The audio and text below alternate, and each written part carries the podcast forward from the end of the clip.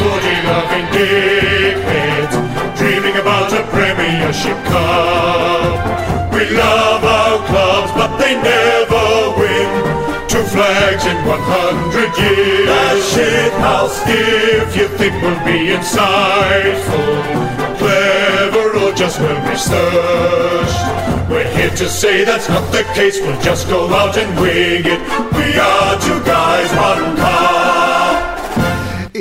Is Monday, the 4th of July. Happy birthday, my dad. Happy American Independence Day, I guess. Welcome to Two Guys, One Cup, an AFL adjacent podcast. My name is Will Anderson. And my name is Charlie Clausen, and ordinarily um, we save our discussions around podcast Mike for our other podcast, uh, uh, Tofop. Uh, Mike traditionally does a countdown for us. We have a digital countdown that happens on our screens, and then you know Mike will chip in. This is unusual. This time, instead of going five, four, three, two, one, he counted down to zero. So he put an extra step in there, which you will, as a seasoned professional. I would- thought I would have tripped over that. I would have gone after one and started talking while he was saying zero, but you knew to wait. I, you know what? I just sensed something. It was very much like the start of the grand final when they have the big countdown. You know, Hell's Bells starts playing in the background. It really felt like something was about to happen, and I knew that. I knew that there wasn't just going to be a one and then point at me. That there was something else coming. It was a, it was a surprise. It was much like uh, some of the umpiring I watched game to game. I'm, you know me, Charlie. I am not a person who traditionally comments upon the umpiring in any way when it comes to AFL. But I watched some games on the weekend where the umpires were literally just umpiring a different game. like it was like the interpretation of the rules. Like I don't mind really. Like I don't mind the idea that within a game, as long as it's kind of consistent within a game, I think that is Yep. actually the best that we can hope for. This mm-hmm. idea that there's going to be consistency across rounds, across umpires, all those sort of things, I think is too much to ask for anyway. But there were two games in particular where like I was honestly just like, okay, I guess in that game they're just playing those free kicks and in this other game they are not paying those free kicks. That is the difference in the rules today. What were the two games? Oh, know what? I watched so much footy on the weekend, I can't even remember what it was. But it was just one in particular where there were so many like dropping the balls and tackles and all those sort of things where they just did not get paid. They just were like, That's the "Pay one that caught my eye over the weekend was, and maybe I'm like, there's been so many changes, but the incorrect disposable disposal holding the ball, genuine attempt. I have no idea where we are with that anymore. There was one incident in the Blues Saints game where Dan Butler was chasing a loose ball, had a guy on his tail, never really took possession, was kind of paddling it in front of him. And got tackled, and what I thought was a free kick for holding the man because he seemed to be obstructed in his chase of the ball. But that was paid as incorrect disposal or holding the ball, even though he never actually took possession. And I'm like, what is going on? Have I did I miss the memo? I know, I know exactly that moment you're talking about, which Yeah. was he never had full possession. Like he was definitely in the zone of having possession. Like Hmm. he was very close to having possession, but I'm not sure that he ever took full possession. I think it was like he paid a deposit on a house. Yeah. And like the, you know, everything else was going on, but there was still a chance he was going to pull out at the last moment. Do you think that?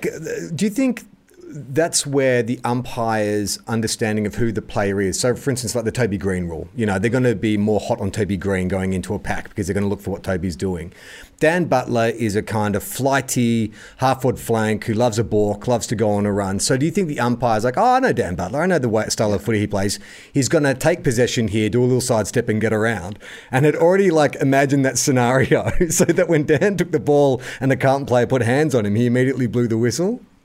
I'd like to go a step further than this. I demand that they both have like a footy profile on each player, but they also have a psychological profile on Yes. each player so that they can genuinely get in the mind of like, I, I think this would be much better with the deliberate rule, right? Like Yeah. if you knew the players forensically, like if you'd mm. been able to go like, you know, Joel Selwood, the one thing you know about him, never tells a lie. Like if he says he wasn't kicking it towards the boundary, then that's fine. Like you know this new thing now with backmen where they're wobbling their fingers and pretending it's touched. Have you Yeah, yeah, cottoned yeah. onto this? Yeah, yeah, it's like great. right. So, but this is what the umpires need to know. The Yeah. umpires need to know that old mate over there, he's a wobbler. Yeah. Like you know what I mean? Like he's. But he's- you know, but I think you do know that. Like I know within like the Saints, like I can with the whole insufficient intent, like I know the backmen in our team who will definitely bomb it long towards the boundary line at the first sign of pressure. Like that's just they either don't have the skills, they're not like a Jack Sinclair or a Brad Hill who can thread the a needle. Like I'm thinking your Dougal Howards or your Darragh Joyces, they're big burly backmen who are like, I just want to get this shit out of here. I'm definitely kicking it towards the line. So I think that that is like i mean i think that that would be a, an appropriate thing for the umpires to know is like at the start of the year like these are the new rules and here is a psychological profile on each player what they're likely to do in any given scenario I mean, you could never pay a deliberate out of bounds on Levi Casboult, right? Like he would just be able to say, "Mate, I don't. Have you seen it when I try to like kick deliberately? It goes anywhere. There is no way that you can say that I do anything deliberately." and would you say the same thing for like a liam ryan or a jeremy howe or like a Joe Daniher with like an um, unrealistic attempt at a mark. It's like, mate, I've fucking taken much better hangers Yeah. than this. Everything's realistic. Yeah, mate. If it's up in the air, it's a realistic attempt. I'm Jeremy Howe. I wasn't even playing. I was on the injury bench, but I, I, I thought I could take a hanger. Now, you did bring up, uh, uh, well, I brought up the Saints, so let's get on to that game first of all. Boy, oh Yes. boy. I said on our Thursday night tips, which you can watch 5 o'clock on Instagram Live, um, that if there was one game I wanted to win this year, it was this one against Carlton. I don't think I've enjoyed a win more than that one. And this is such loser talk, but Will, honestly, like no matter what happens this year, that night I had such a good time on my own. I watched it live, which I never do because I get too nervous. So I rode like every twist and turn and with every player that went down and every goal that they missed. Like I just, I was so buzzing after that game to the point, and I never do this, but I really had some, I had a real, I had a real appetite for some uh, Schadenfreude. I was really, you know, working up a hunger for it. So I was like, I'm going to go to the Carlton uh, Twitter account and just see what the Carlton fans have to say about this because I just wanted to. What what time of night is this? Oh, like, like- what time of the night are you like sniffing out this Carlton truffle? You uh, it would have been. It would have been like I've exhausted all the things. So I'd already watched the last quarter again. I'd watched all the post match. Um, I think I was sort of getting the because it was after midnight. The updates on Twitter had started to slow down. So I'm like, I need some more. I need some more of that. so is this like? But this is post midnight. Post midnight, yeah, absolutely. I'm on my own. I'm a little pissed. I'm on the couch, and I'm like, I need to just like, just drink a little bit of that that Got Carlton to tears. feed on something after midnight. I mean, you're a gremlin. That's what you are. So I did go across to the Carlton. Um, I went across to the Carlton uh, Twitter account, Yeah. and I just wanted to see like what are these guys saying. And Will, I immediately regretted my decision. Like Carlton fans were so down on their team. Like not only were they down on their team, but like they were talking about how we might as well give up now. Patrick Cripps is useless. You know how we said at the start of the year, Carlton fans hated Patrick Cripps, and someone said, "No, no, we're bullshit." I went on your account. There's a bunch of supporters who are like, "He's slow. He didn't do anything. He accumulates possessions, but what is he really damaging?" There was people talking about how the fact that like McKay and Curnow need to be taught how to kick, and what I thought was going to be like a fun little like 10 minute uh, journey became I was depressed. In fact, the first feeling I had is why is oh we're not so different, you and I, you Carlton supporters. The way when you're on top of the world, like everything feels great, but then when your team loses, it's it's the end of the world. But then I felt real, genuine, like um, I felt genuinely bad for them. I mean, they've been through a lot. That's what I will say. Like this generation in particular have been through a lot. But I, I, I've got to be honest with you. I'm the opposite. It that you know what you have it so good, and you don't appreciate what you have. That's what I would say about Carlton. Like, don't be complaining about Curnow and McKay. They'll be fine. Like, and don't complain about Patrick Cripps. He's had like a top five in the Brownlow season. like, you guys are fine. Like, don't don't like. I actually don't like the "woe is me" Carlton. Like, I understand where it comes from, but it doesn't endear me to them. Can I just read a, sup- a couple of my favourites? Please. Uh, typical Carlton panic footy return tonight. Just saying, West Coast isn't going to be easy. Some of uh, some think if we dish up that nonsense. Who's after that? Geelong. We're going to drop out. Come on, you idiots, sort it out.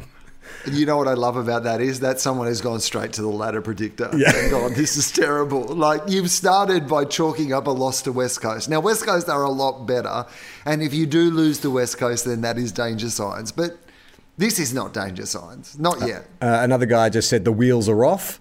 and a crying emoji. And then another guy said, You're bloody hopeless. We're no chance to play finals now. What a waste of a year. We're pretenders. Oh my Like, God. What? You lost one game. One game. To a team that played really well on the night, and you're missing like eight people out of your back line. This is exactly that's what, I'm I was like- saying in my head. Like, I went from like, oh, I'm going to drink some Carlton tears, to being like, oh, come on, fellas. Like, come on, it's not Oh, that You've had a bad run with injuries, guys. Like you're still in a pretty good position to challenge for the finals. Uh, now, um, I uh, I'm not sure if you saw the post match, but I feel like Gary Lyon has been straying into two guys, one cup territory. Here's what he had to say to mulleted Jack Sinclair after the game.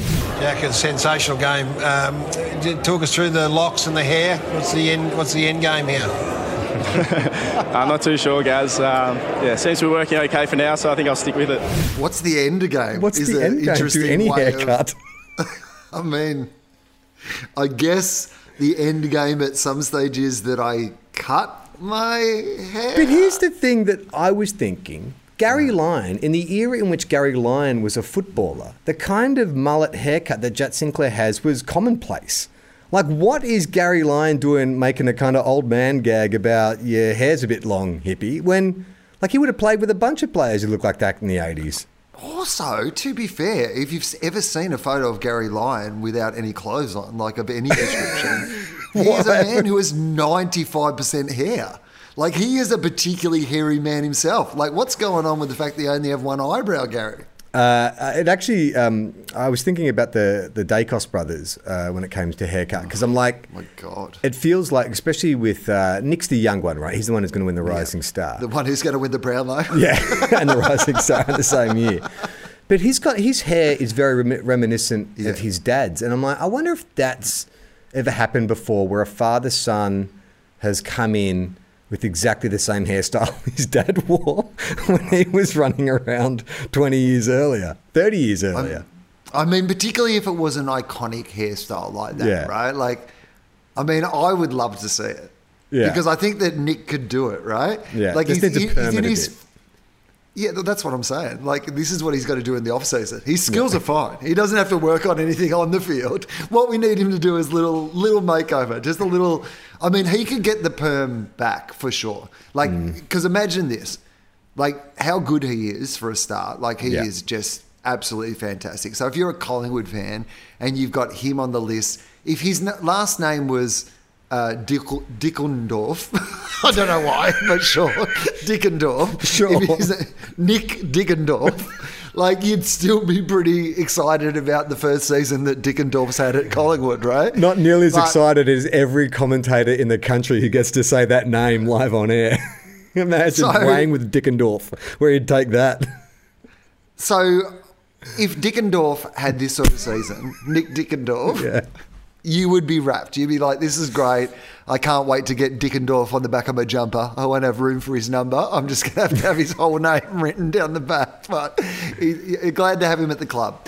But his last name is Daicos. It's one of the most famous names in the history of the Collingwood Football Club. Like one of the most magical players ever to, to play the game. And it looks like, I mean, to me, this is next generation Gary Ablett senior and junior. 100%. Like you're looking at having like players who were top 10 in the league at the time and like having their kid be a player who could be top 10 in the league at the time. I mean, that's pretty incredible. But imagine if in the off season, Nick Daicos gets a perm.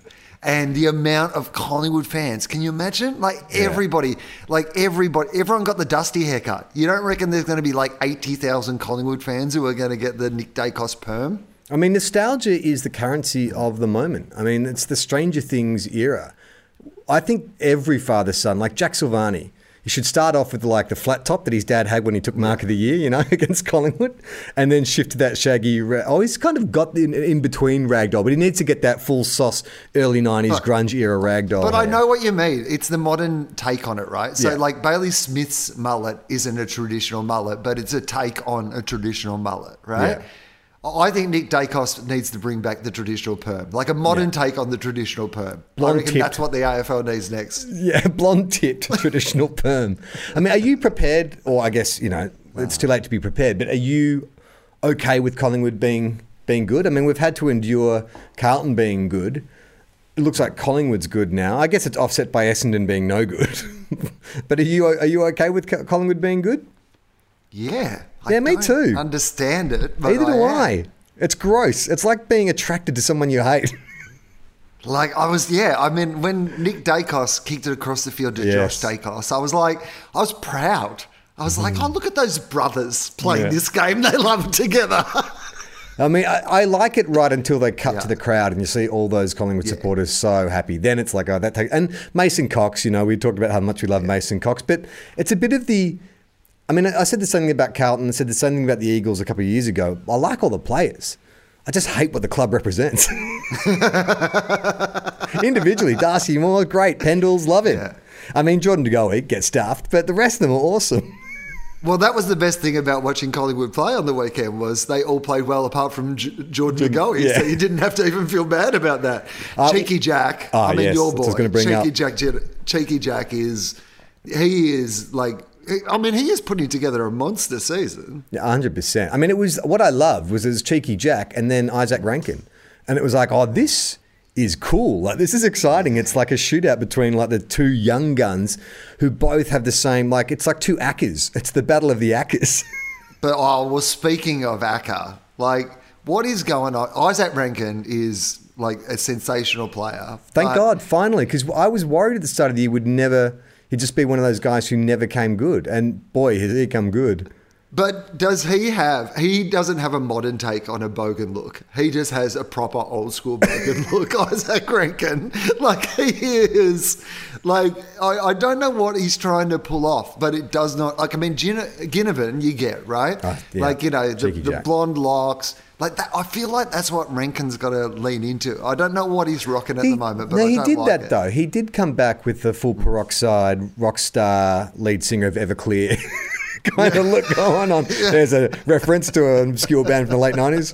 Um, uh, but then, yeah, he sort of. I think as his footy's gotten more serious, he sort of has been stuck between, you know, the flamboyant lair that he was drafted as and, and what he is now. But I love watching him play. Like I actually, I mean, there's a lot of things I like about the Gold Coast, but I was thinking, imagine next year when Ben King's back and you got Izak Rankine just buzzing around because he was sort of playing like a tall forward Yeah. in that game as well, and then those two amazing goals, the one on the run. And then the, the soccer off the ground. And the soccer off the ground I thought was incredible. But fucking wet blanket Wayne Carey. Have a listen to what he had to say about that goal. That's not going to be a contender for goal of the year right there. He's having a career best year, and you just can't teach that, can you, Wayne? Yeah, I'm not sure goal of the year, just a rush kick. I- It's, it's a it's a miracle Contender. goal. And that's the type of player he is. It's not a goal of the year, Will. It's just a miracle goal. Well, he, he, you know what that sounds like? That sounds like someone who got beaten for goal of the year by someone who fluked a goal off the ground. Yeah. I'd be going back through the record books to find out if Wayne Carey was like defeated by somebody who just kicked one off the ground as, as a miracle goal. Yeah, but also like you're a commentator, like recognize the moment. It's a great game. Like everyone's into the contest. Izak Rankine's like buzzing around. You know, like if Dwayne Russell would have just seized that and it wasn't just goal, that's goal of the century. Like he would have taken it up another notch. Wayne's like, oh look, it feels like there's a bit of excitement building. Let's just put out those embers right now. I mean, I guess there is a role for the person who, I mean, by Wayne Carey standards, like, again, we're talking football standards here. Let's not stray into any of other Wayne Carey standards. But by Wayne Carey's football standards, like top five greatest players of all time, of course, everything looks like grey and mundane through his eyes. Like hmm. you're comparing it to what you were capable of. But I think that's why Dwayne's such a hyperbolic commentator. He compares it to what he was capable of. Yeah. And so, so everything does feel like spoil of the year to Dwayne. I did think about that though with, with Wayne Carey. It's like, oh, because you know he's obviously a brilliant footballer, but very different. Izak Rankine is that mercurial, high impact, you know, uh, Sorioli type player. You know, who do, who plays in bursts, where he was like your straight ahead, just power forward. And so if you if I know anything ab- about power forwards, Will, it's that they hate small forwards because that's what Fox Footy has taught me. Every time the commentary team they pair like two big retired power forwards with two small forwards, there's always a joke about how we're the big boys and you can't be buzzing around here. It's like, all right, guys, you're in your mid forties. This is getting undignified. Yeah, I think I think that you're right though. Like it is classic big forward. Like you know what? It's much harder to take a contested pack mark at 45 and then go back and drill it from there than it is to like fluke something off the ground. That's I get that's where it's comes come, coming from. It's where it's coming from, but Jesus Christ, like, come on, someone, what, whoever the commentator coach is, is like Wayne. It's a yes and. When someone says something's goal of the year, yes and what else? Don't just immediately squash it. You know what? We need somewhere. I would say your perfect commentary spot is between what Wayne Carey's bringing and what Dwayne, what Russell Yeah. is bringing. Yeah, we, what we need is Dwayne Dwayne Carey. Well, pretty much Like, every need other like commentator, like Howie, Yeah. uh, uh, uh, Hutto, uh, Daisy Pearce, and Daisy again, by the way, Uh-huh. so amazing on, on Friday night. And I noticed, like it happened two or three times, that Daisy would make a point that Hamish or BT would then repeat about five minutes later as if it was a brand new insight. It's like it's got to be so frustrating for her to just sit there, see something that no one else sees, observe it, make a comment, and then just have one of the guys in the box just like, just, well, I'm going to repeat that as mine. I mean, but they never make. I mean, apart from BT telling you which post you've got to aim it at, there was a good one of those in that game where Yeah. he said he's got to aim it at the left. out. He's got to start it at the left-hand post and meter out, and then he just went in and kicked it straight through the middle, and BT said nothing. Uh, let's go like a Thursday night, Will. I'm sorry, we, we have to. Um, uh, are the dogs, are the dogs gone? Um, well, then it's going to be tough. It's going to be tough to, to get there from here. Um, it was just, you know, all the usual stuff. Like we missed Caleb Daniel a lot, I thought, like organising the background, uh, the back uh, line. But we won out of the middle. Like, you know, it was one of those games where, like, Libba's having an all Australian season. Like, we just don't have, you know, a good enough back line, I think, is like teams just, we cannot stop teams from scoring against us if they get the ball. So our entire game plan seems to be we'll just get the ball more times than they get the ball, but it doesn't always work. Do you think like key defenders are almost harder to uncover, like a good, like a Jacob Weitering type key defender, uh, than like a key forward?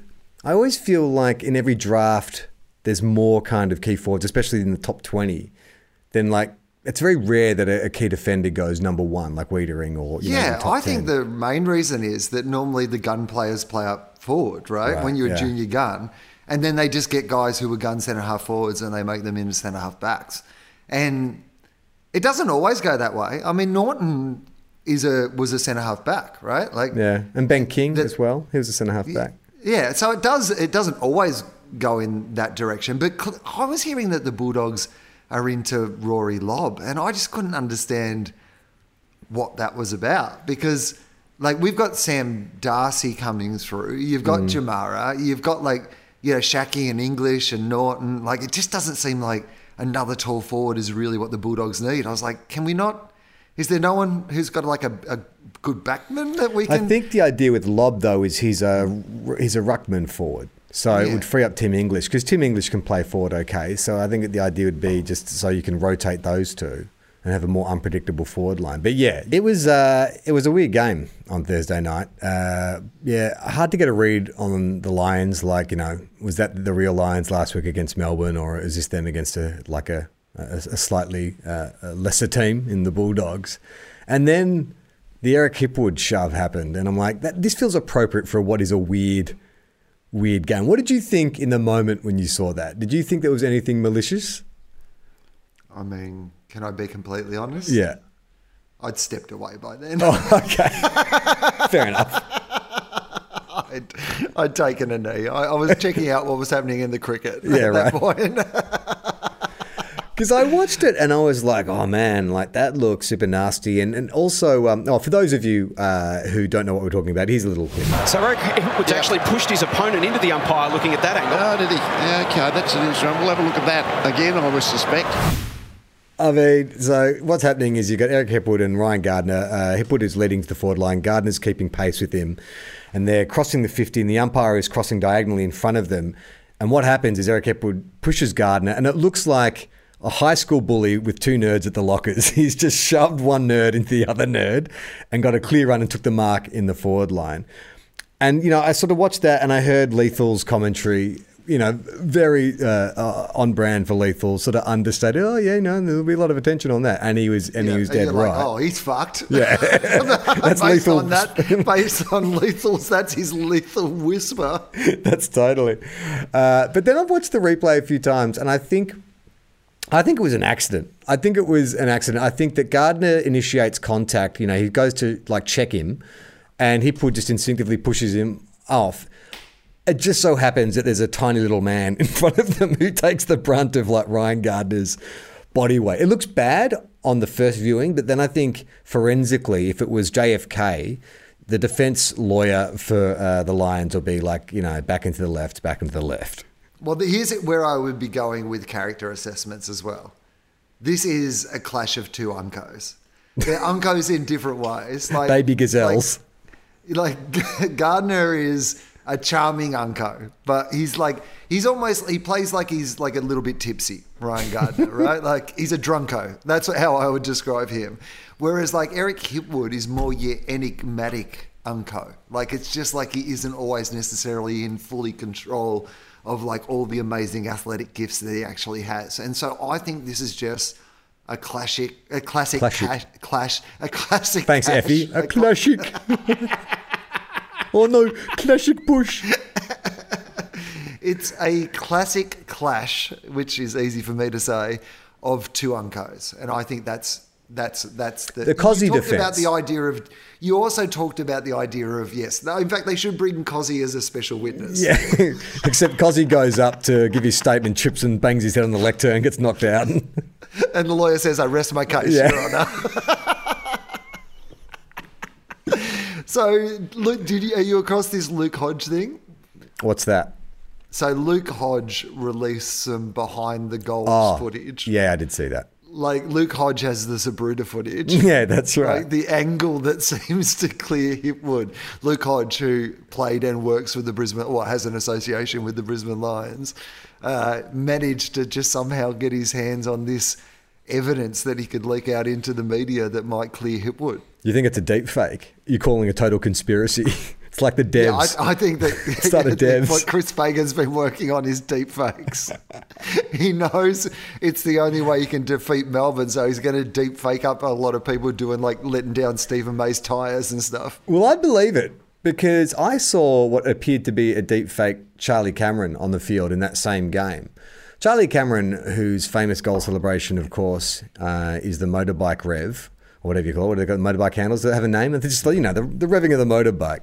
I know. I don't know if it was the fact that he felt the game was in the bag, whatever, but he gave the most half-hearted rev of a motorbike I've ever seen. It was like he kicked the goal, jogged up to the fence, and it was almost like an afterthought. And he's like, "Oh yeah," and just gave. It looked less like a revving of a motorbike and more like I don't know, the flicking of a bell on a on a BMX or something. Yeah, just like an electric scooter. yeah, that's right. Just one of those ones that you can hire You get to in Brisbane. Like, go around the city in Brisbane. that don't go over thirty k. Um, I'm going to have a look at what uh, if there's been tweeting from Charles Cameron. Oh yeah, let's do that. around the game. Let's see what let's see what he's been up to. We haven't checked in with Charlie Cameron's uh, Charles Ranger. uh, Charles Ranger 23, of course. Uh, so let's just go back. Oh, okay. Well, this is very lovely for a start. So his most recent tweet is from the 3rd of July, uh, and it is a retweet of the um, uh, Adelaide Crows Forever in Our Hearts Walshy. And then he's just put a couple of love hearts up the top of that. So, And then hashtag Ghost Storm. yeah. okay. Oh, here, here we go. This is from. Uh, so this must be uh, post game. This is like a post game tweet. Uh, s oh no, last night. Okay, okay. So uh, he. So it's the day after. Okay. He's he's had a good Friday. night, and he's decided to get on Twitter on, on Friday and have a little tweet. So what I'm going to say is, it's uh, one, two, three, should be five words. but he's managed to run two of the words together as if they're one word, Okay. which I enjoy. So Yeah. it's a comment on the game the night before. Uh, of the Brisbane uh, uh, Yes. Dogs game. Yes. Um, okay, a comment on it. Positive comment, like great win Yeah, by po- positive. great win by the boys. That's five, but you're saying he runs two words together. yeah. So the equivalent would be the boys. Right, if the boys was, Was one one, word. word. Okay.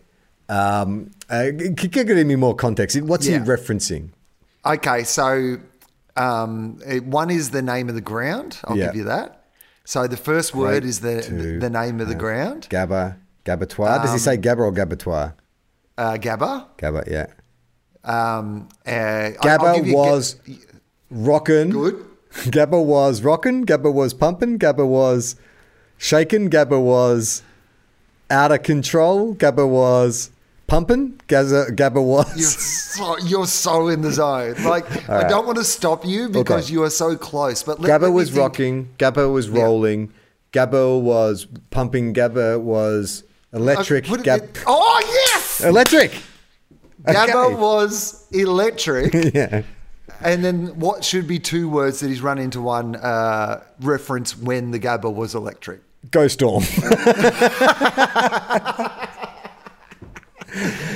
Gabba was Gabba- electric last night. Last night. Yep. Yep. Ah, brilliant. Oh, here's one that's to our tastes. Okay. From the 26th of June.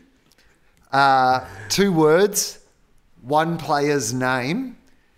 Uh, what is the a player at another club in the AFL that you think would take the eye of Charles Cameron to give it the highest compliment he can, just writing their name with no other information? Okay. Uh, well, he's a big supporter of other Indigenous players in the Uh-huh. league. Is it another Indigenous player? I think he's, uh, well, yeah, I think that he has an Indigenous background, yes. Okay. Um, well, so it's not one of the, the big famous. It's not like a Lance Franklin or Rioli or something like that. No. Uh, Modern day player. modern day player. What does that mean? They're all modern day. They're all playing now. Well, like as in a new, uh, like a new player, not like a Oh, okay, legendary right, player. Someone like who's a- just come on. Oh, is it um? Yeah, is it one of the guys from Fremantle, like Frederick or no. Th- think a little closer to home. closer to home? Oh, oh, okay. Oh, is it um?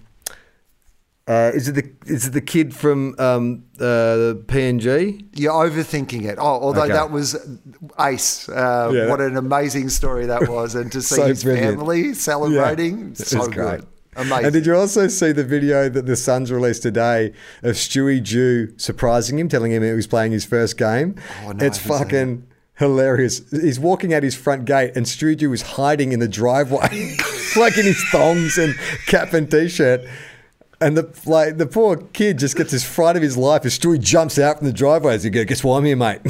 He's like, "I'm was- playing my first game." It's like, "Yeah, I mate." was gonna.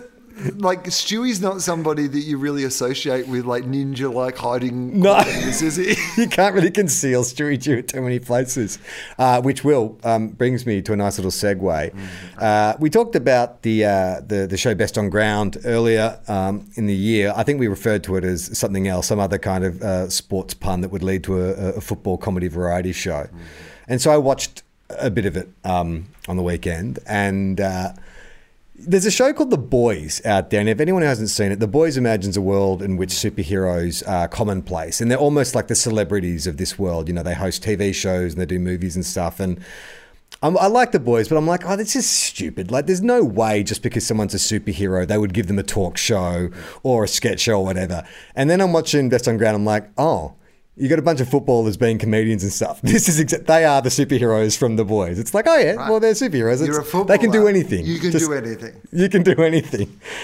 so they had this segment which was like, um, it was like a debate, and I can't remember who Nick Riewoldt was debating, but it was who has the best celebrity supporter, and it was you know is the Dalai Lama because apparently he you know he's a celebrity supporter for Collingwood, I think, and then it was Nick's turn to argue that Snoop Dogg is the best celebrity supporter for the Gold Coast, uh-huh. and Nick Riewoldt chose to express himself by doing a rap, oh, and Mike, roll the tape. Snoop's ripping the suns up and down the street. He's watching Dewey in the box seat suites. He's wishing Carmichael Hunt was discreet. He's the man, he's bums on seats. He's the DOG. now I love Nick Riewoldt, and I love that Nick Riewoldt has got to a point in his career where he's happy to show this other side of himself. For so long, he was just like this perfectionist with the resting bitch face, and he's opening himself up. but you got to draw a line somewhere, right? I mean, even Vanilla Ice would have thought that was too white. Like, I didn't think that Nick Riewoldt could actually come off as more white than him trying to rap, but this opens up a great possibility because if Nick Riewoldt now has the taste for a bit of rap, can you imagine his diss track to Rhys Stanley? Like I- some underground Rhys Stanley diss track, right? It would be amazing. Something that he does with his Saints crew, like other players that he played Yeah. with, with, with Rhys Stanley at St Stevie Kilda. Baker and stuff. Yeah, that's right. Yeah. They're called the Moorabbin crew, the MK5 or something like that.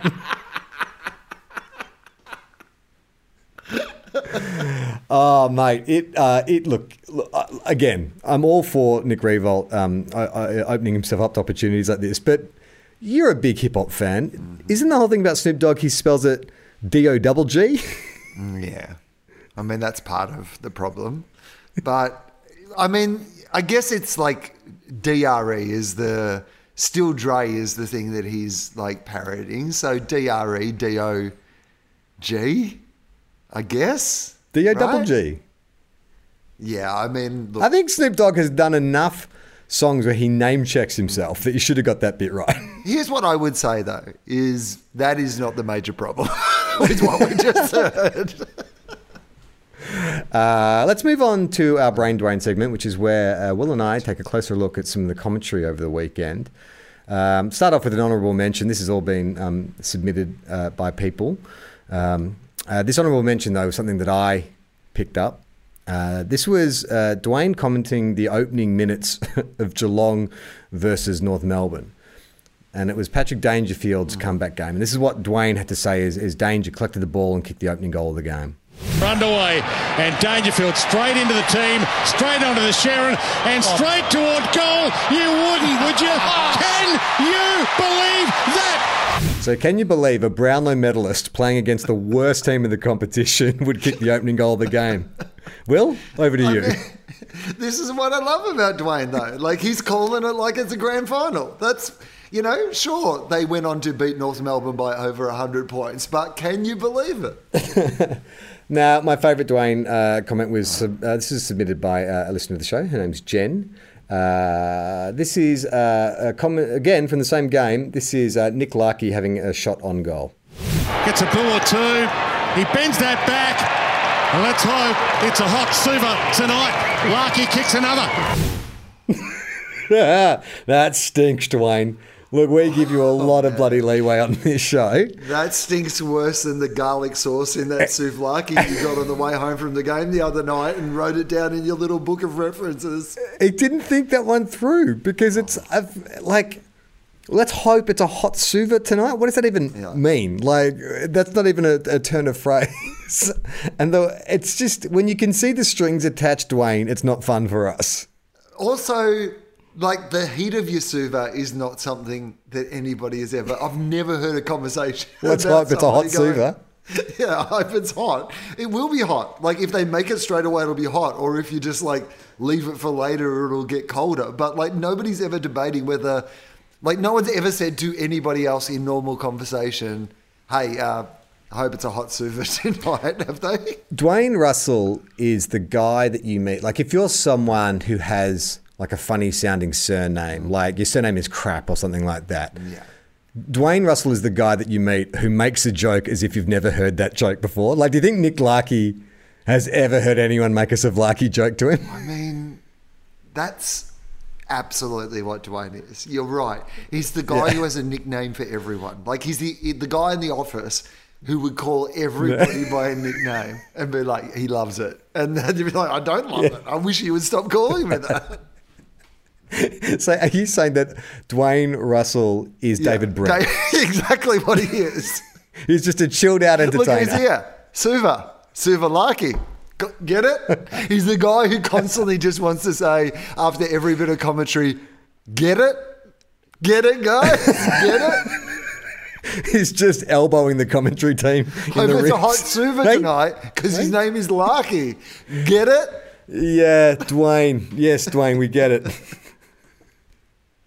Uh, now we have a se- we have a segment called Brain Dwayne. I think we need a, a new one for Hamish McLaughlin because he is fast becoming uh, the second most uh, visible uh, commentator on this show.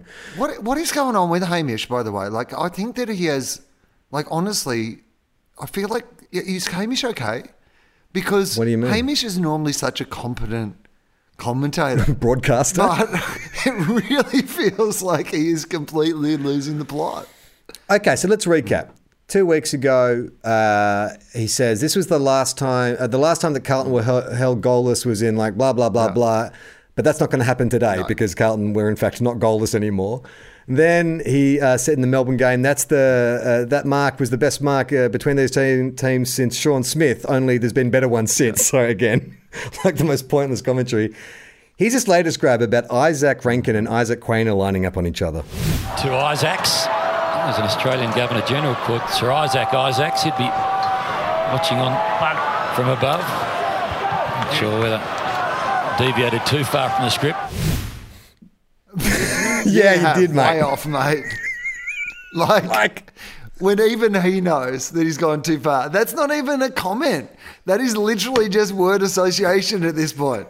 Isaac to Isaac. There was a Governor General called Isaac Isaacs. But I yeah, love- All right, you're not a Fantails rapper, mate.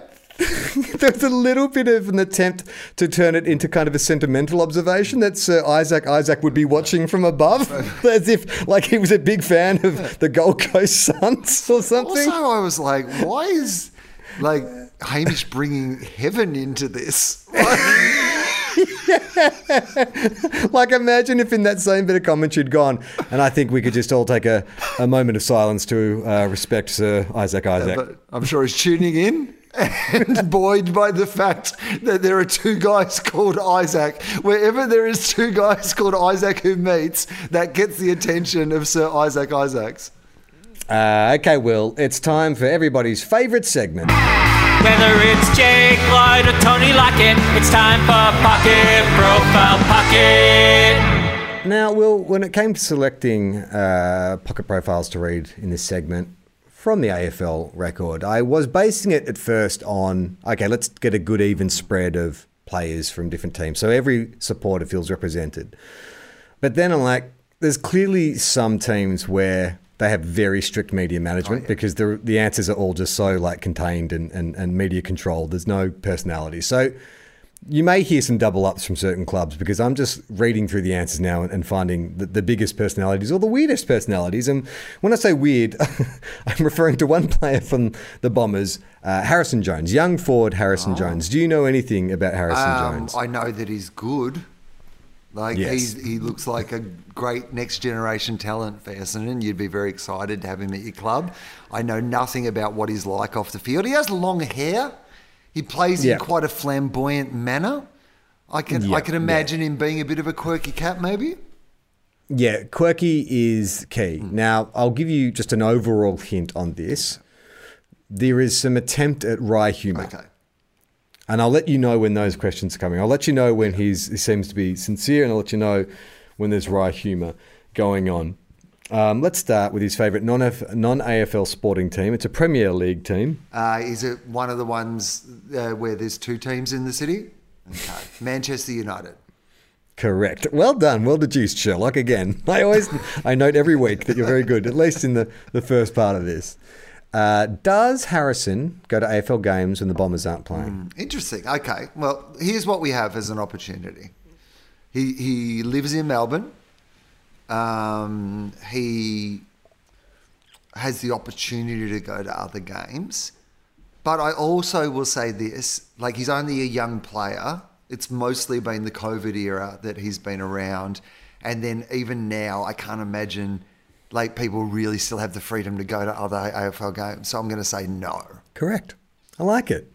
Uh, you know what? Is you normally seem stressed at the start of these because you know what's coming. You know my cryptic clues are coming, but I feel like you've taken a different attitude, and it's. I don't know if you've been seeing like a sports psychologist during the week, but I, I I'm sensing a different energy. Like you're not. You're just playing your natural game. It feels like the coach has pulled you aside and said, "Forget about like positions and change all. that. Just play your natural game. Just play with natural flair." And so far, so good. You know what I will say though, like is when you give me these little assessments so early in, it really gets inside my head.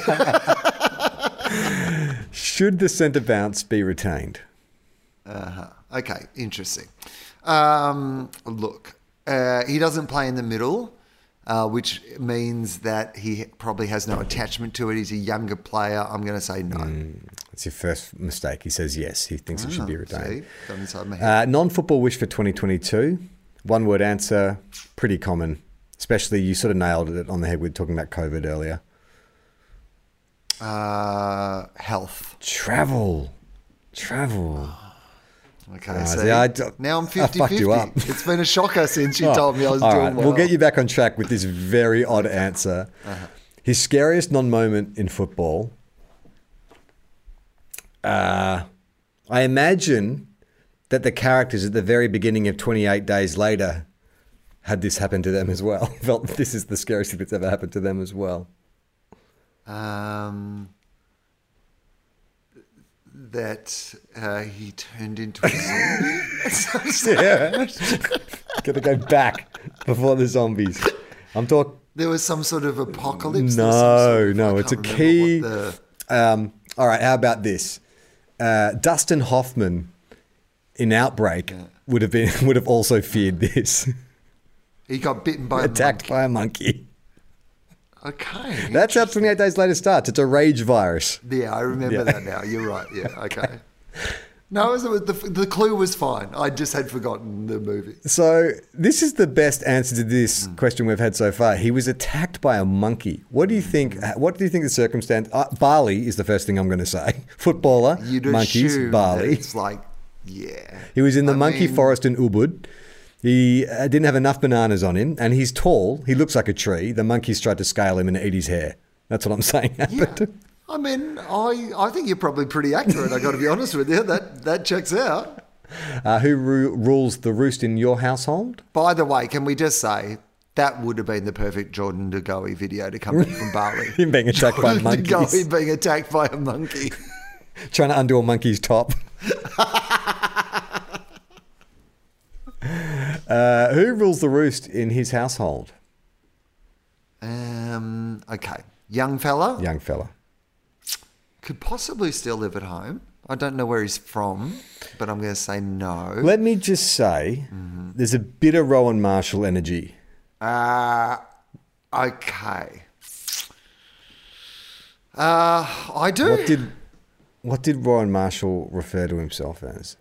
Um, I know he like was very proud of eating 14 nuggets. That was my major takeaway from the Rowan Marshall. Not impressed. By the way, uh, Ron Marshall has started following me on Twitter, and uh, a mate of mine is a Saint supporter. I sent him a, a screen grab saying, "Hey, look who's following me," and he's like, "Oh, that's cool." And then I said, "Did you know that Ron Marshall can eat 14 nuggets?" And my mate wrote back and said, "My 10 year old daughter can eat 14 nuggets." it's not a lot of nuggets. That's what I remember. Uh, is it is uh, Harrison the the person who rules his household? Yes, he is. Yeah. Like the big dog, Ron Marshall, he says myself. Uh, his most influential junior coach was a guy called Steve Williams. Uh, okay. Where did you go to Auskick? If I was going to give birth to someone called Giz, you might say that they were. Gisborne, Gisborne, Gisborne. Guy, we're close enough. You got there. okay. Now I've been like this has been kept me up at night. The answer to this question, Okay. because I think you can take it in two directions. Once you know what the answer is, what was the common theme of your school report card? Oh, okay. My clue to you is this could be incredibly like heartwarming or incredibly troubling, depending on how you read this feedback from a teacher, from an adult. Oh, okay. Um, that Two word answer. uh, love him.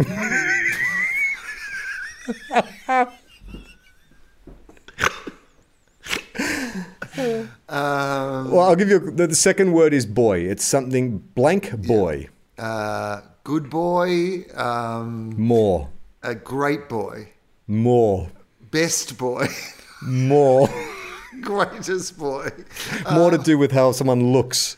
Beautiful boy. More in that in ballpark. Really? Handsome boy. Another synonym for that. For, for good looking. Um, eh, you are attractive boy. okay,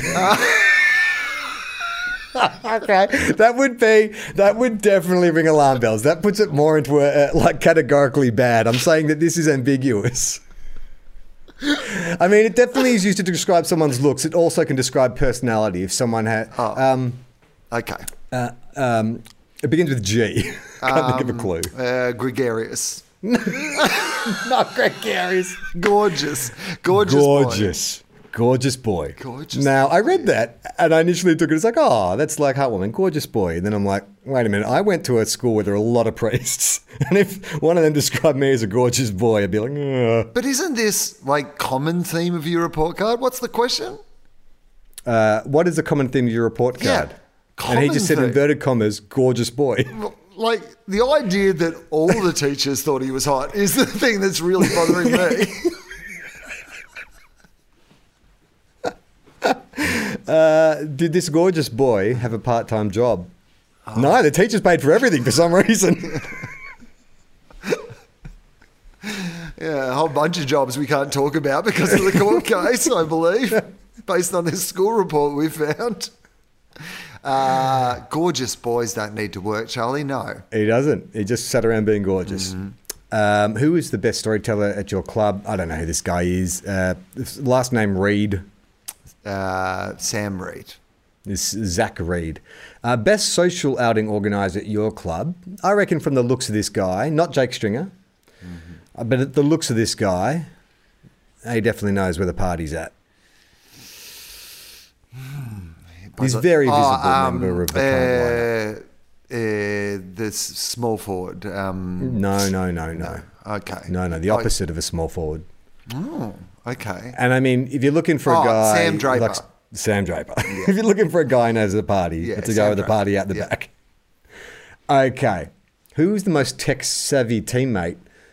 Um, well, if uh, if this when this guy was lost on that island, Uh-huh. if he'd had a phone, things would, be, would have been much better. Yeah, um, Wilson, someone Wilson. no, no, but that plane crash on the island. Oh, um, it's okay. But there was lots of people in the plane crash. In I know. But one of them has the same surname as this Essendon player. so go Um, through the go through the characters. Uh, so there was J- Jack. Yeah, he doesn't play at St Kilda. Um, there was Hurley. Hurley, Michael Hurley. Michael Hurley, there you go. Uh, okay, which teammate should run for political office in the future? Mm-hmm. This is a very famous Essendon name. Does James Hird have a son who plays at the Bombers? Oh, I don't know Because plays at the Bombers, but I know he's a Tom kid. Tom I- Hird. Yeah, right. So Tom Hird is at the Bombers. Did you know that Tom Hird played at the Bombers? No. There you go. He signed on for 2022. Okay, well, he's tipped him as being the next uh, politician, which makes sense. He's got the pedigree. I mean, th- yeah, I know, but like as a politician, like you know, when your parents have been involved in, is he the son Scandal. of? Is he like Son he- of. literally the son of? Son of Hird. Yeah. okay. Tom Hird. It's funny. I would have thought you would have heard more about that, considering like you know Jack Silvagni and the Daicoses and stuff. Well, based on this assessment, his career is actually going to be in politics, not in Yeah. football. So, Um, rate your cooking skills from one to five. Okay. Now remember, Ron Marshall Energy. yeah, five. Yes. What's your best dish? Um, commonly thought to be the most high quality steak. Oh, um, oh, not a good area for a vegetarian. Um, uh, ribeye, Mm, Japanese. uh, wagyu. Wagyu. Worst now, keep in mind, Ron Marshall Energy. Worst cooking disaster. Never had one. None. Everything- I'm the best. Nailed it. this gorgeous boy is the best. Uh, okay, golf or tennis guy or neither? hmm Golf. Tennis. Oh. You're right, mate. Like you started off, I fucking I fucked you up. I got inside your head by saying you're a go- you you by telling you that you were my gorgeous boy. throws you off a bit. Gets It inside your does, head. Really, it's hard to concept. You're like in your head. You're like, is Charlie coming on to me? Do you He's think as so an nice. AFL sledge, like in these days where you can't like you can't say anything anymore out there on the field, mate. but Bloody do you think if you just went up yeah. to somebody and said, "You're a gorgeous boy," that would be enough? I imagine that happens involuntarily to Bailey Smith all the time. I'm sure he lines up an opponents who just spontaneously kiss him and then just apologize. Sorry, mate. Sorry. I just was staring at you. you are a gorgeous boy. I mean, I'm looking at Harrison Jones, and sure, he's a, he's a good looking rooster. But when it comes to gorgeous boys, what were they saying to Bailey Smith at bloody high school? We'll introduce you to a couple of gorgeous boys if you like. Uh, has Harrison ever used Dr. Google to diagnose an injury or an illness? Interesting. Yes. No. Can he keep a secret? Oh, yes. Yes. okay. What's your idea of a perfect day? And this is sad. Okay. This is almost like what an incel might say. It's a he just wants a single thing to happen. Um, uh, sex. Before that, a bit more innocent than that. Um, uh, uh, a perfect day. Something an incel might say. he Um, just wants. I just want peace. It's also love? it's also a dried fruit. Oh, raisins. yeah, he just wants a raisin, Arizona. His favorite movie. He just wants to watch Raisin, Arizona. Um, I just want apple, orange. Uh, Euphemism for a bumhole. uh, I just want. Um, chocolate stuff. euphemism. He just wants a date, Will. A, date. Oh. A date. That's all he says. His perfect day would involve a date Man, with Bailey can- Smith. How that can, other, a, that yeah, other gorgeous how can boy. a gorgeous boy like himself be sitting around waiting for a date? Well, I guess you could read that in two ways as well. Your idea of a perfect day is a date. That's why I try and make every day a perfect day. Oh, yeah, that's Wink. right. Yeah, I'm living my perfect life. Never cooked a Yeah. bad meal. What is something that you are proud of? Fairly stock standard boring. This is a media controlled answer. Uh, making my AFL debut. Correct. Uh, what's your biggest fear? Another stock standard. No monkey attacks going on here. One of your most common phobias? Uh, heights. Mm, spiders. The biggest compliment you've ever received? Do you think maybe it was a spider monkey? That's why he's scared of You're like, yeah, right. Uh, what's his uh, the biggest compliment that that, that, that he's received? He's a gorgeous gorgeous boy. boy. Surely. yeah, well, apparently not. That's the that must be the second best compliment he's ever received. Uh, uh, specifically about a, a part of his body. Oh. Well, his upper body. You have a gorgeous, head. gorgeous, gorgeous hair. Gorgeous hair. He's got good, cool hair. Yeah. If he could play any instrument, what would it be? Joke answer here. Bit of personality from Harrison. It's an Okay. instrument, but it's the least impressive Oh, of the uh, instruments in a it's a cliched. You know, I, I this is the only thing I can play. Bass. No, like even Triangle. more simple than triangle.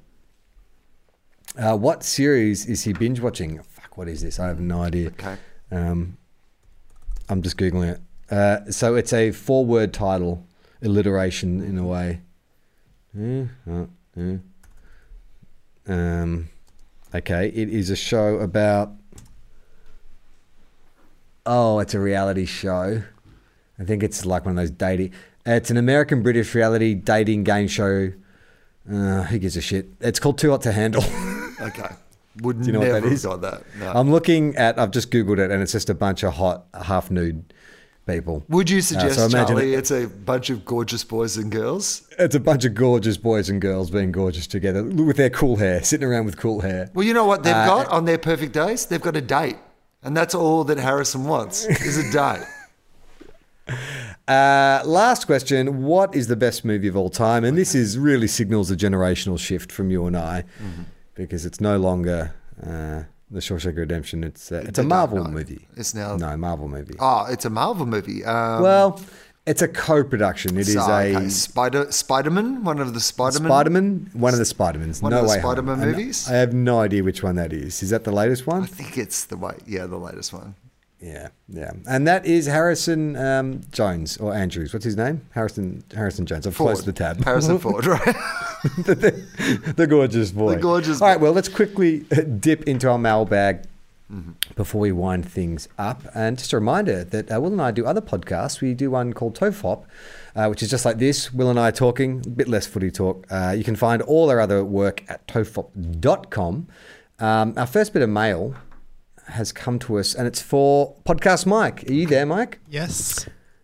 Uh, this is from Patrick. He's like, the AFL Jason podcast segment we all need is Press Conference Mike, where Podcast Mike answers footy questions to the media with no prior knowledge of any facts relating to the question. It's good. I like what do you think about that? Um, I've got a question for you, uh, there, podcast Mike, if you don't mind. So, obviously, um, you know, in the Brisbane game, bit of an incident uh, Yes. with uh, one player pushing another player into the umpire. What are your your co- comments on this? Yeah, there's a lot going on that we, you know, we do have to unpack a lot of the variables there. Predominantly, you know, at the end of the day, it's the umpire's job to stay out of the player's way. He should have taken the liberty there of getting out of the way of that push. Now, we're not saying that the pushes are okay. We don't Yeah. think any of that sort of thing should be happening on the field, but I think we got to take the umpire out of the equation because it was his fault he was in that location at the time where he got hit by the push. Charlie. Uh, Mike, uh, Charlie Clausen, uh, two guys, one cup times. I have a question. Um, do you think we show the umpires entirely too much respect? Yeah, I mean, there's been a lot of chat recently about that new rule about uh, player descent to the umpire. That's been causing a lot of trouble, and frankly, I think it's destroying the game. Um, you know, if a player can't get annoyed at an umpire for making a, frankly, a terrible call, what can they get angry about? And, and you know, AFL is a physical game, it's a contact sport. They're going to get angry out there, and I think we got to let them to get the best out of them. Thanks, guys. Thank, thank you, podcast. You know what I like about podcast Mike's method of answering these questions is he immediately looks to blame someone else. That's what I. yeah, it's perfect. Uh, let's go over to our Twitter, Will. So if anyone wants to get in contact with us, they can at uh, Two Guys One Cup AFL on Twitter and Instagram. Um, had a lot of feedback over this round of footy. A lot of people want to uh, chat about the day Daicoses. I think we've talked about them enough. Um, uh, Pashed Motato says, asking as a Collingwood fan, because I'd be very happy to see the back of De Goey, does anyone want him? And can we get anything re- in return? Or is it just bye bye? Um, I've heard a lot of, like, because St Kilda have sort of come out and expressed some interest. So I've listened to a lot of different um, podcasts with uh, Saints fans talking about whether or not De Goey would be a, a good fit. And uh, I did hear one person saying, like, well, yeah, get him, but you put him on like this ultra low contract that's, you know, got all these performance triggers and behavior triggers. And, and I'm like, yeah, that's great. If, you know, you exist in the other universe, like Jordan De Goey is not going to go to a club that says, oh, mate, we're going to pay you base wage. And for every indiscretion, well, you know, we're going to take money off. Like, he's got to negotiate his end of the bargain as well. I don't think any club is going to get Jordan De Goey for a bargain. And for a start, I would say, well, that's why I don't think I would want him at the Saints. Are you going to pay? It's not like he's going to come cheap, even if you put all these clauses in his contract. Like if his brother-in-law or his cousin or whoever it is who negotiates his con- his deals and his contracts is worth his salt, then he's not coming across cheap. Okay, here's what I will say. Maybe you go the opposite approach then, which is you mm. pay him a heap of money, but you put so many triggers in his contract for like fines and things that he would have to pay that you just bank on making it all back by the end of the season. So instead of saying we're only going to pay you 300 and if you like play this many games and blah blah blah you get 400 500, do the opposite. We're going to pay you a million.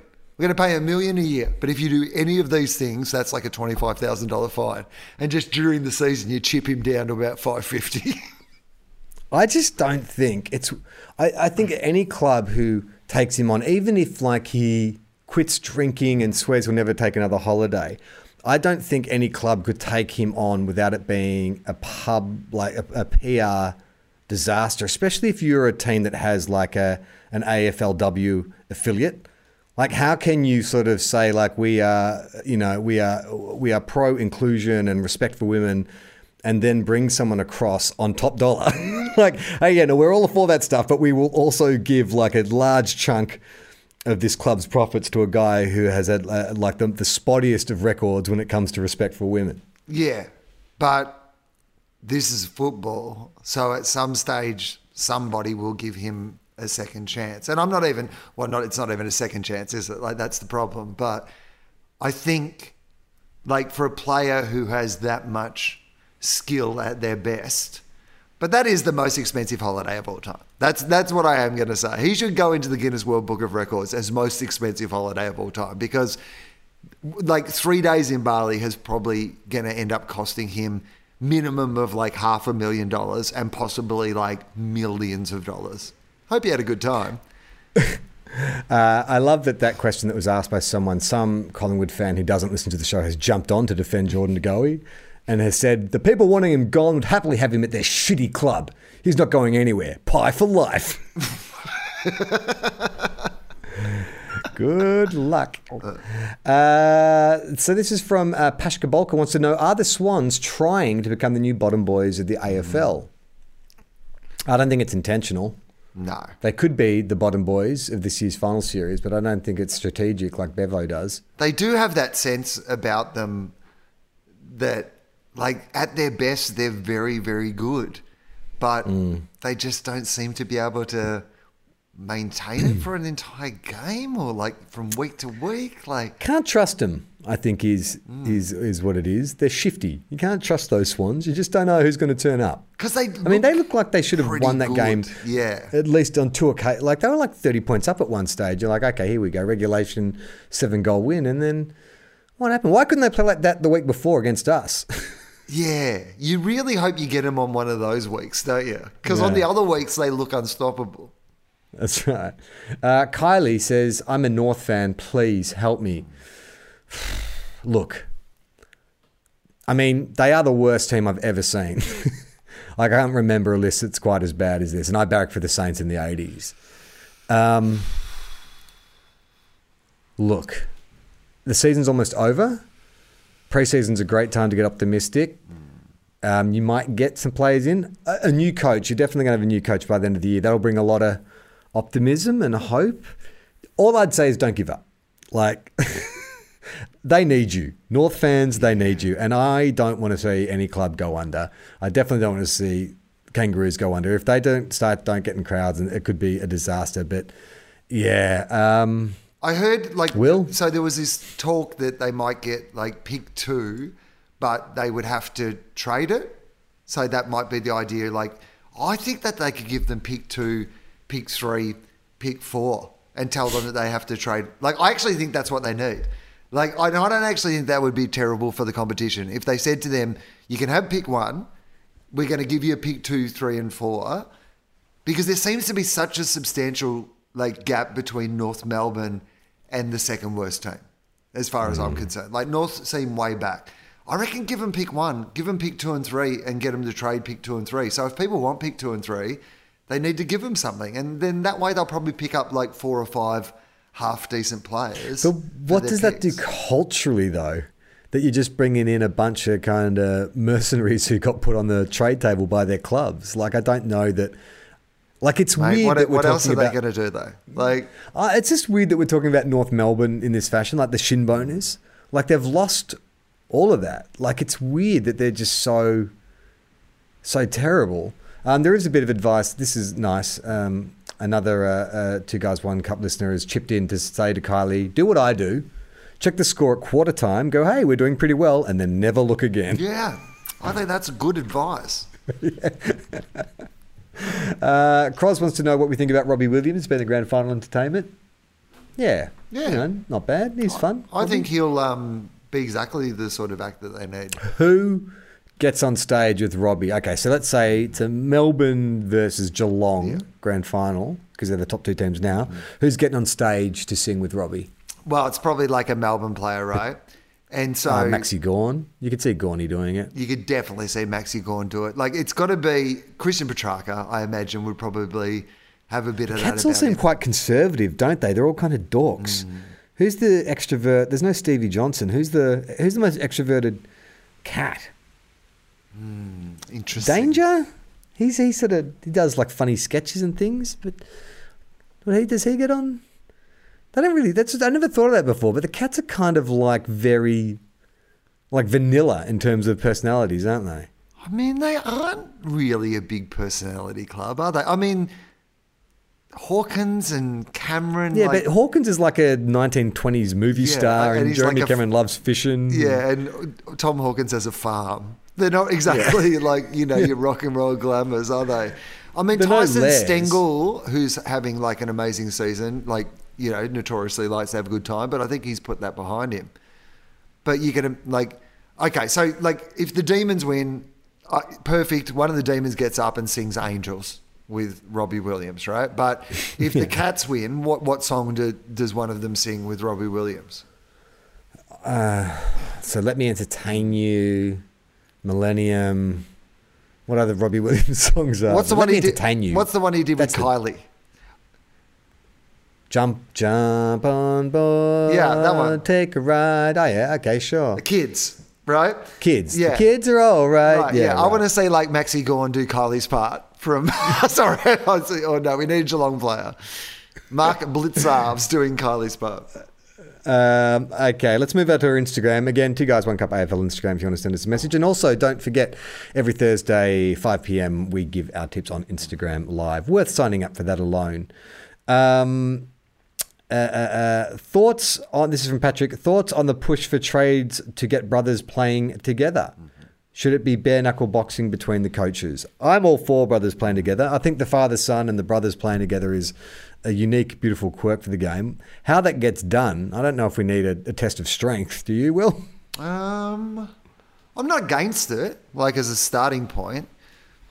Like I, I like the idea of like family playing together as well. I think there is something about that that is quite unique and special. Like the Kings, you've got like you know a vested interest in this. Is like you'd really like to see a couple of brothers playing together, but I'm not sure you'd be as fond of the brothers playing together if like Max goes up to the Gold Coast. no, that's right. Uh, Papa uh, uh, Coombsy, Coombsy says uh, the Daniel Rioli uh, to Maurice Rioli goal assist is surely the first nephew to uncle goal assist. Oh, that's a swamp thing question. I'd love to know that. Has there been another n- uncle to nephew passed it to an uncle? goal assist? I think Paddy Ryder is an uncle to a player, like, and but doesn't play for the Saints.